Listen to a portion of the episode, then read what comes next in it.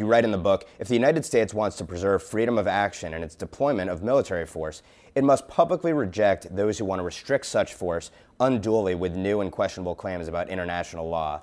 Unquote. So the implication here is that freedom of action is under threat. Would you elaborate on that? Yes, I actually think the problem in the future going is not going to be uh, the U.S. and other Western countries are engaged in military venturism. The real problem is that the U.S. and our, and our allies are going to use force too little, given the threats that are facing the world today. So uh, you can even see signs of that in the reaction to President Trump when he went to Europe in his first trip and he didn't read the standard declaration of U.S. support for NATO and self defense of all the members. People flipped out in Europe and the United States. Why? It's because people worried the United States is actually going to start pulling back from the world.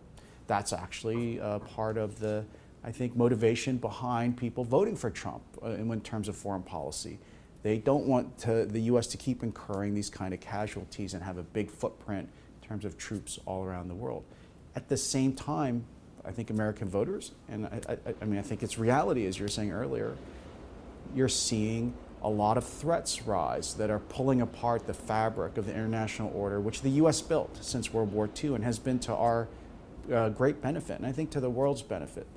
To keep that order going, to maintain it, you have to use force from time to time to stop people who want to upend that order, to stop regional threats, I think like in Iran, for example, or North Korea, or to stop, if you have the resources, stop grave human rights disasters like in Syria uh, for example, if the US and the West play by these rules that uh, people want us to, it's going to mean that we're just going to use force less often, and then these problems are going to get worse and they're going to grow unstopped.